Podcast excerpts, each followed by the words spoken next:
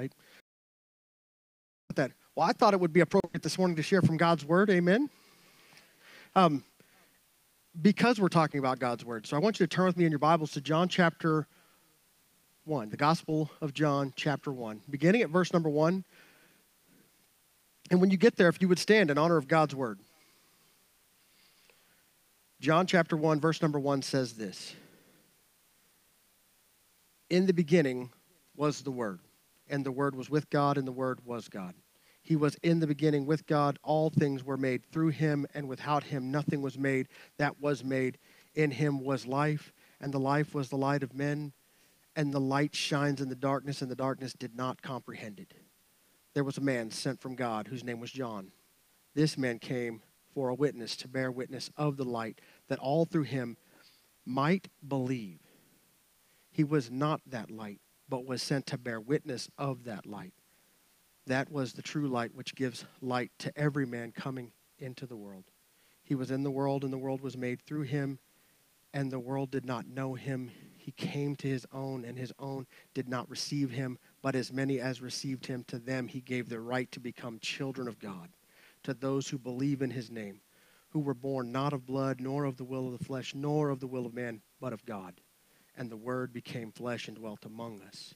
And we beheld his glory, the glory as of the only begotten of the Father, full of grace and truth. Would you pray with me? Lord, we thank you that when we come to Scripture that we are reminded that the world around us is in darkness and, and does not comprehend who you are. But we pray that, Lord, that through our learning of Scripture and our sharing of it and our living of it, Lord, that the world might understand and, and embrace this very light.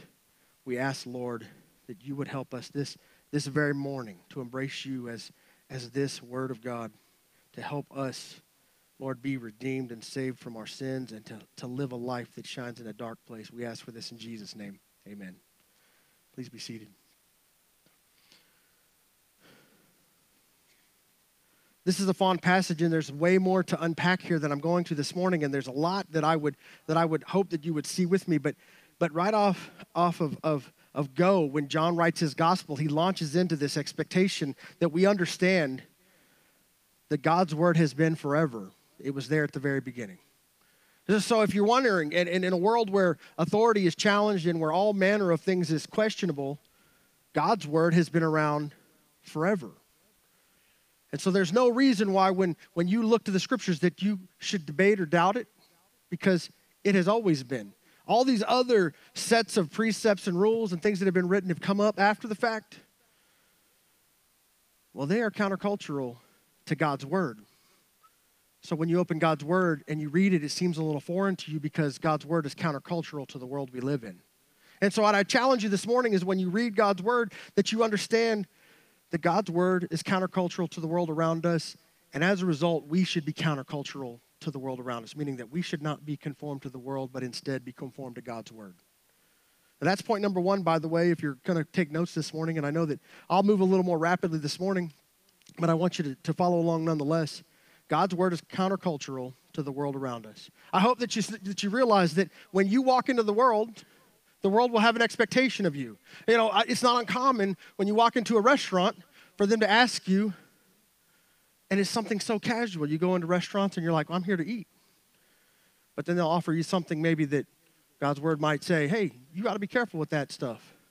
I know if you look at me, you're like, you probably, you probably ought to be careful with those second helpings, right?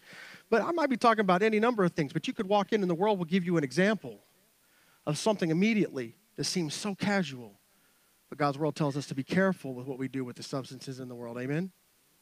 Oh, man, you guys got quiet. If you can't say amen, okay, the scripture teaches us how we ought to behave. And it tells us that God's word is authoritative and there are some things that we are doing with our lives or that we're introduced to all the time.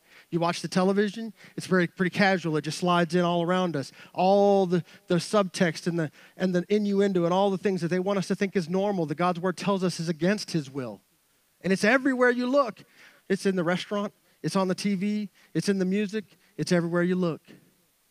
The problem is, is that when we look at it, we realize that this book is countercultural, but it's been around first. and it's going to continue to be around no matter what happens. The problem is, is the world would have you believe that this book is run its course, but I would suggest to you that it has not. You know, I look at all the Bibles that are laid out in front of me. I will tell you the Gideons are, have a special place in my heart because I see them as doing a work. I see them as reaching out to nurses and reaching out to college students and reaching out to, to, to schools. You know, in America, we've changed so many, many of the rules that it makes it very hard for the Gideons to hand out Bibles in, in local schools. But oftentimes they'll be very creative.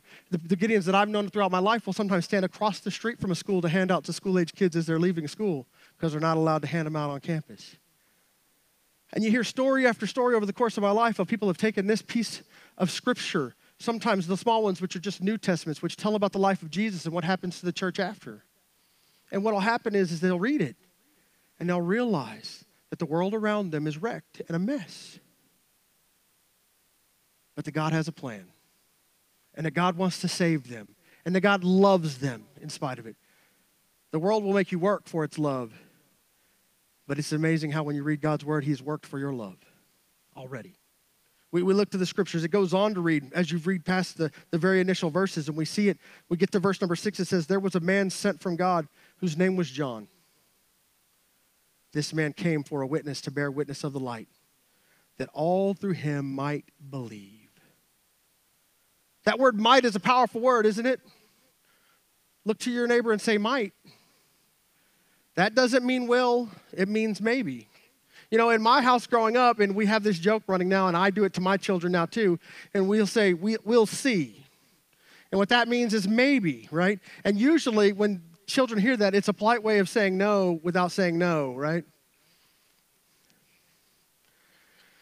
I tell this to people frequently. You've probably heard me say it before, but there's a deficiency in the world. It's vitamin N. And people say, I've never seen vitamin N. I think it's because they ran out of things to name vitamins after. But when you get to N, that's vitamin no. And there's not enough no in the world. Sometimes we need to administer no to a regular basis to our children, ourselves. So there's a vitamin N deficiency in the world, right? Unfortunately, sometimes people administer that vitamin to the wrong thing. Sometimes they administer to God and they say no to him when he offers them salvation. This is why the scripture says that they might believe. You might be here today having not made a decision to follow Jesus yet, and you might be saying to yourself, maybe I'll do it someday. But I would suggest to you that that might exist because some of you will not accept him. Some who have sat here and have done the church dance don't believe and won't believe. And it breaks my heart because people do it in churches all across the land. But the scripture doesn't say that all will believe. It says that the opportunity is for you to believe that you might do it. Don't be here today in a situation where you say to yourself, someday, or soon, or maybe in a couple of weeks. Today is the day of salvation. Amen? We see the scripture here in front of us, and it tells us that John was to bear witness. And if you're taking notes, we should all bear witness, right? We should bear witness of this word. Everywhere you go, you should bear witness of this word. If you can't do it because of your work setting with your word, you should do it with your life. And if you can't do it, you know, in a way that's visible to others, then you should do it on your knees in prayer before you get to work and through the day where you can talk to God without anybody knowing. You know, they always tell us things like that they've banned prayer in schools. You know what I'll tell you? If somebody can ban my thoughts, we're in a real problem because I can talk to God all the time, whether people are watching me or not watching me, and they don't even know what I'm doing. I'm talking to God oftentimes I'll just start talking to God, and people might think I'm a little crazy because sometimes it comes out out loud. And my, my wife will tell you one day we're working on, the, on, a, on a blocked line in the, in the laundry room. And she hits a button on the machine, and all of a sudden the water starts backing up, and all of a sudden out of my mouth comes, Lord in heaven, Lord in heaven. And she's like, laughs at me. She thinks it's the funniest thing she's ever heard, and she's right. It probably looked like the oldest preacher she'd ever seen in her whole life. Here I am, not even silver haired, and I'm talking like I'm from 1935, Lord in heaven. And I'm just crying out to God, stop the water, stop the water, stop the water. That's what I'm thinking, and people don't know, but and people might think you're crazy. You start talking to God all the time, and you do it often enough, and it starts coming out of your mouth. They'll say, This person's talking insane. But we ought to bear witness. And if you can with your words, do with your words. And if you can't with your words, do with your life. And if you can't with your life, then do with your prayers. You ought to bear witness. John came to bear witness. The scripture tells us that not everyone would get it. I, I love the scripture because it talks about how the darkness is out there and it doesn't comprehend it. We were talking about it just this morning in Connect Group. Imagine being lost and not even knowing you were lost. The indictment is on us as a church that we have not gone out in search parties to find the lost people who don't even know they're lost. Hmm. Point number three not all will receive the word. We get to verse number 10 and it begins to get real personal. He was in the world and the world was made through him, and the world did not know him. He came to his own, and his own did not receive him. But as many as received him, to them he gave the right to become children of God. I love this expression because there's much debate in American culture about our rights and responsibilities. There's much discussion about, about what you have the right to do. You know, I think it's interesting when you, when you study the, the misunderstandings that people think they have rights about. You know, one of the things we talk about when we talk about sending groups of people out of the country to other countries, one of the things I try to train them on is understanding that when you get abroad and you go to another place, you'll no longer be a citizen of the nation you're standing in. So you won't have the same rights that you have when you're here in America. So you shouldn't act all proud about your rights because those rights are back home, they're not here. But I think oftentimes that we forget. We forget what rights we do have here in America. And then I think we also oftentimes forget what rights we have as believers. And one of the most important things that the scripture tells us is that when you believe in Jesus, you have the right to become a child of God. That is something that no one can take from you. A right is an inalienable right, something that you have that is yours. Once you believe in God, that's yours. It's not your parents, and it's not your children, and it's not your siblings. You know, I don't want to hear about when I visit people about how, and, and not to say that I don't want to discourage you, church. I don't want you to hear me wrongly. I want to hear stories about your family. And I love your stories about your children and your parents. Don't ever stop sharing those with me.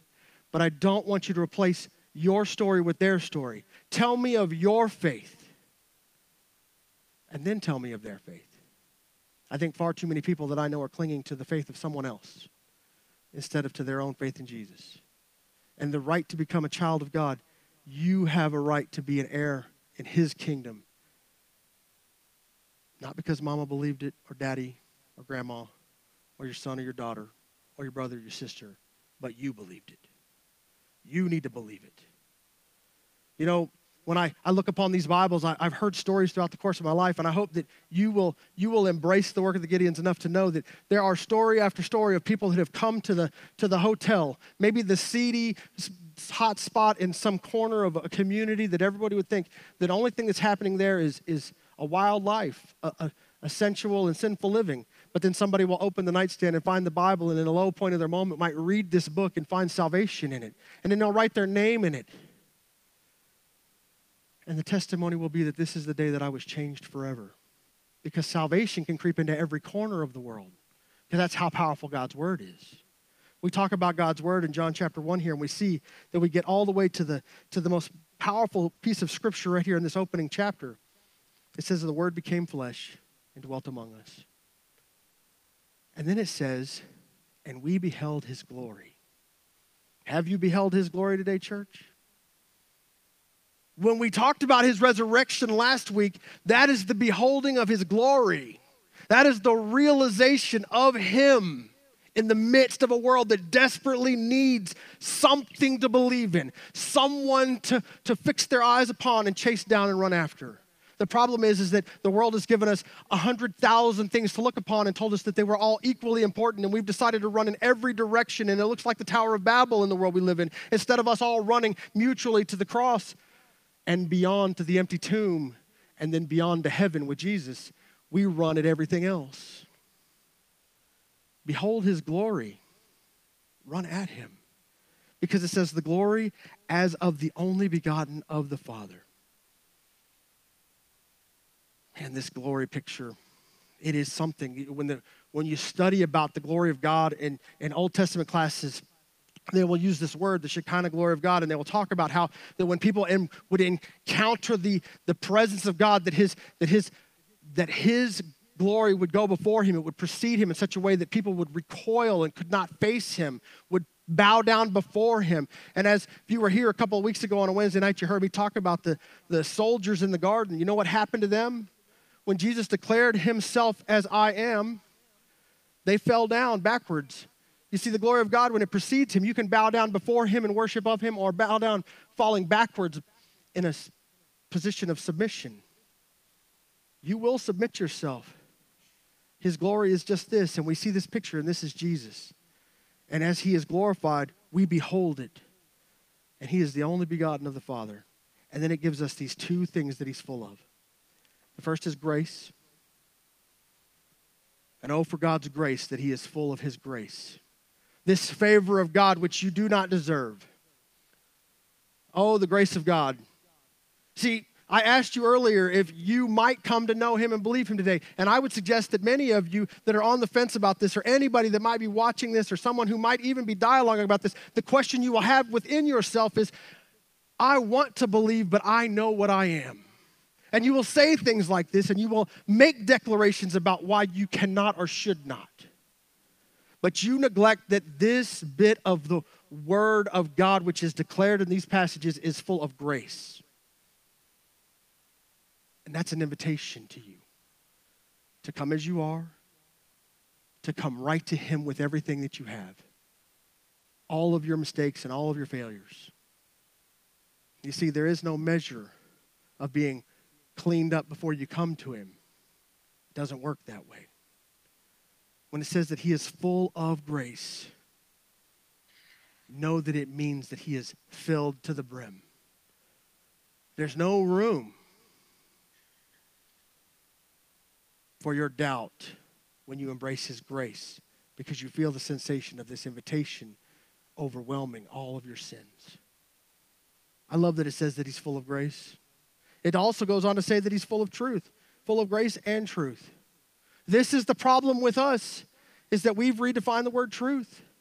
We, we have this thing, and, I, and I, I love it when, when great minds like Voddie Baucham talk about the, the postmodern world that we live in, and, and now the post postmodern world. And I know that's too much to unpack for you this morning, but he talks about how you want an example of truth. You don't have to look any further than the local sports season that's happening right here in your hometown and across the nation. Baseball has got some beautiful pictures of truth in it. But the problem is, is that we the fans and the players and even the umpires sometimes have a hard time reconciling the truth with what we think. And we, we, we neglect that Jesus is the truth. You see, we say, well, what's the illustration then, Brother Ben? It's the strike box. The strike box has a, has a, has a defined parameter, a top and a side and a bottom. When the pitcher throws the ball, as long as it goes through that box over the plate, it's a strike. The umpire stands behind the plate and he is watching it and he's got a trained eye, and sometimes he gets it wrong. Some of these pitchers are real good at painting the corners, right? And sometimes they're just leaning out. And the umpire starts calling them strikes. Before you know it, here comes the, the, the, the manager off of the bench and onto the field. And hey, man, you got to start calling the strikes. You need to start calling all the strikes. And, and you need to stop calling those strikes, those are balls. And it's a fight, isn't it? And that's the picture of our world, where you got an authoritative voice that's standing behind trying to interpret the truth, and they are confused by the line. It's drifting out. But because I've seen it drifting out so long, I start to think that it's in. And God's word is not like this. There's no confusion about the truth. You either believe in Jesus or you do not. You either have him as Savior or you do not. You are redeemed or you are not. There is not a picture of doubt in this. There is a picture of a line that has to be obeyed. Point number four the word is full of truth. You see, regardless of what you think, whether in the batter's box or the manager or the fans in the stand, there's coming a day when that pitch comes across the plate. And if you accept it with the end of your bat as an appropriate measure of the right action in the midst of truth, you know, that's when you connect. I, I just think that when I look at this illustration, that I, what I realize what's happening is, is that we're trying to redefine all these lines so badly. And we want to say that a ball is a strike and a strike is a ball. And what, what the problem is, is if you're, if you're in this world, if you don't recognize that God's word is the, is the measurement for who can and who cannot be saved, and you say, well, then who cannot be saved, Brother Ben? It's real simple. If you're in here today and you decide that this was a good talk, but you're going to wait till later, then you then you're not making a decision to follow Jesus and haven't yet done so, then you're not saved. But if you're here today and you've not made a decision to follow Jesus, but you're saying today is the day of salvation, this word says that you can be saved right now because of the grace of God, which He has filled up Himself with so much so that you can't bring anything to Him that will embarrass you before Him in a way that He would reject you. You might very well feel shame today, but He will not reject you. Don't be rejected because of your shame. Don't be rejected because the truth here says you can be forgiven. It says that you can be saved. That is the work of this, this scripture that's laid out in front of me and the work of the Gideons is to make sure that people know this truth. And they are doing it around the world. And you can partner with them. But before you do that, you should make sure you know it for yourself. Amen? We're going to stand, and I'm going to invite you to, to, to bow your heads and close your eyes. Lord, we thank you that as we've come to church that we have an opportunity to look to Scripture Lord, bringing all of our sins to you, knowing that your grace is enough, it's sufficient, it is filled up to the very top of you. And that there's no measure of my shame or my sin that I can't bring to you that you can't overcome with your grace. Well, I ask, Lord, this day that if there's anyone in here that is on that fence saying, I might do it, or maybe someday, Lord, that they'll change to saying, right now, today, that they will submit themselves to your truth because you have been always the anchor for the entire uh, entirety of everything. You are the truth. I pray, Lord, that we come to you, that we run to you. We ask for this in Jesus' name. Amen.